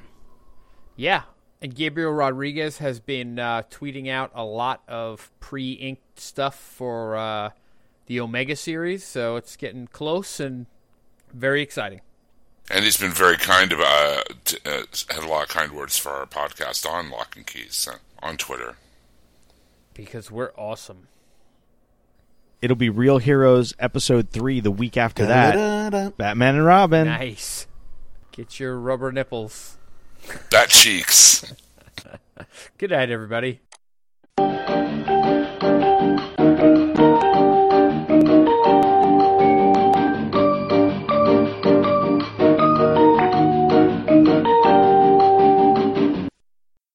I'm here with Phil from Action Figure Labs at Austin Comic-Con. How are you? Great. How are you doing today? I'm doing fantastic, fantastic. So I stopped by the booth to look at maybe getting one of these made. Yes. So could you tell us a little bit? Tell us a little bit about the company, the process, and what goes into making some of these custom action figures. Oh, absolutely. Thanks. So what we do is we take your face, we take your picture, and we put it on an action figure. How we do that, we use 3D printing technology. This is advanced technology that engineers, the big companies use. We're doing it. We're using that same technology to make action figures. So this is a plaster-based material that's dipped in epoxy. The idea is that using a 3D printer, we can make it, customize it to wherever we want. We can put different colors, add different accessories, different shapes. Using our base templates, you can come online and you can go to our website and customize it, or you can come out down here today using our kiosk and customize it. And then afterwards, we take your picture, and 2 to 3 weeks, you get your figure in the mail. Excellent. So what I see you've got different sizes here. So how big and how small can you go? So we start off at 3-inch for only $30. Now we go up to a 5-inch, and that starts at $50. The 7-inch starts at $90, and we can go all the way to this. We have a 9-inch that starts at $200, and we can even do a 12-inch. That's much more expensive. That starts at $400. The detail is incredible. I mean, even I'm looking at this 9-inch here, even the 5-inch I'm looking at. You can definitely see that's your likeness on the figure. It's pretty uncanny. Well, absolutely. That's the power of 3D printing technology. It actually comes out of the printer fully colored. No artist's brush ever touches this object. Inkjet prints around the edge as it builds it up 16 microns at a time. So this is, I mean, I'm kind of a technology buff myself, so I've kind of been following this, and I know that the MakerBot, the plastic-based resin stuff, has been around for 4 or 5 years-ish or so. That's correct. And the new type, what you're saying with the ceramics, it's very, very new. Yeah, that's only been around for about 3 years for this particular model of printer, which gets to the much higher level of detail, much finer resolution, and 24-bit CMYK color. It's fantastic. Yeah, so the plastics printer is what got me into 3D printing, and I realized that we can make much better, much more intricate figures using a Z Printer 650, which is a industrial printer. You know, a $2,000 printer is the MakerBot. A $60,000 printer is the Z Printer 650. Yeah, big difference in quality and scale. That's correct. So it looks like you guys kind of have things in general broken down by genre as far as what that's you right. do. That's absolutely right. I mean, we start off with your superheroes, sci-fi, like Star Trek-esque. We've got different ones like cyberpunk. You look more like the Matrix. Right. With a gun and a jacket, and all sorts of different characters. We even are doing sports figures. So if you have a little league team, you can be your basketball, your baseball team, and other things too. We're looking at doing wedding cake toppers. Awesome. So breaking up into a couple different markets. Fantastic. And your website is actionfigurelabs.com? Actionfigurelabs.com. And you guys are based out of Houston? Absolutely, yeah. Excellent. Yeah, I think I saw you at Comic-Palooza earlier. We were at Comic-Palooza. That was our first con ever. Awesome. Wow. Yeah, are you good? You think you'll be there? Yeah, we're looking to be there again. Awesome. Yeah. Awesome. All right, well, thanks for your time. I appreciate it. Well, thanks. Have a good day.